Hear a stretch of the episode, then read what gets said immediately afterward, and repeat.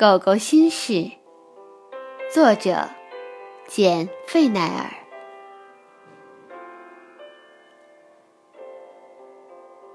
我们在生活中所犯的错，可以使我们变得更加睿智。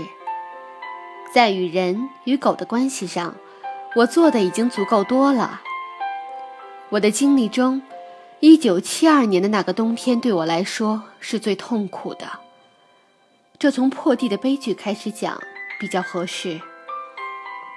由于某些显而易见的原因，它与我这个故事密不可分。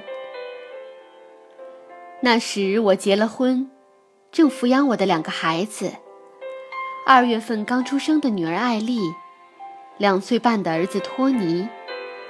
我们一家住在伦敦，但是决定要搬到乡下林肯郡的一个小村子。和许多开始乡村生活的人一样，我们很期待在乡间小道上长时间的闲逛，并打算带着狗一起散步。我们希望能救助一条狗，而不是买一只小狗仔，给这个小可怜一个家。我们喜欢这个想法。于是，我们找到 RSPCA，英国皇家防止虐待动物协会。见到了这只六个月大的博德牧羊混血犬，我们把它带回家，并给它取了个名字——破地。破地并不是我养的第一只狗，西恩才是。那是我十三岁住在福尔汉姆时，我父亲送给我的一只很帅的三色博德牧羊犬。而当我还是一个小女孩时，就非常喜欢狗，并想象自己有一只叫女士的狗。我还记得祖母非常宠爱我，甚至让我带着这个我想象出来的朋友。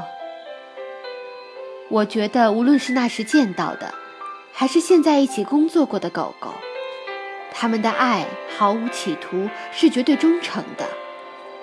这些特质在人类群体中已经很难找到。而西恩的到来使我更加坚定了我的看法。我和父亲一起训练西恩，使用的是父亲小时候学到的训狗方法。父亲是个绅士，但他对狗狗就比较严厉一些，坚持狗狗必须听从他的命令。如果西恩做错了，鼻子或者屁股就会被挨一下。我也被打过屁股。但我觉得这没什么。好在西恩特别聪明，似乎明白我们想让他做什么。我还记得带西恩坐公共汽车去帕特尼健身中心和温布尔顿公园时，总是非常得意。西恩不用指令就坐在我身边，整个过程没有丝毫差错。它简直就是只超级狗狗。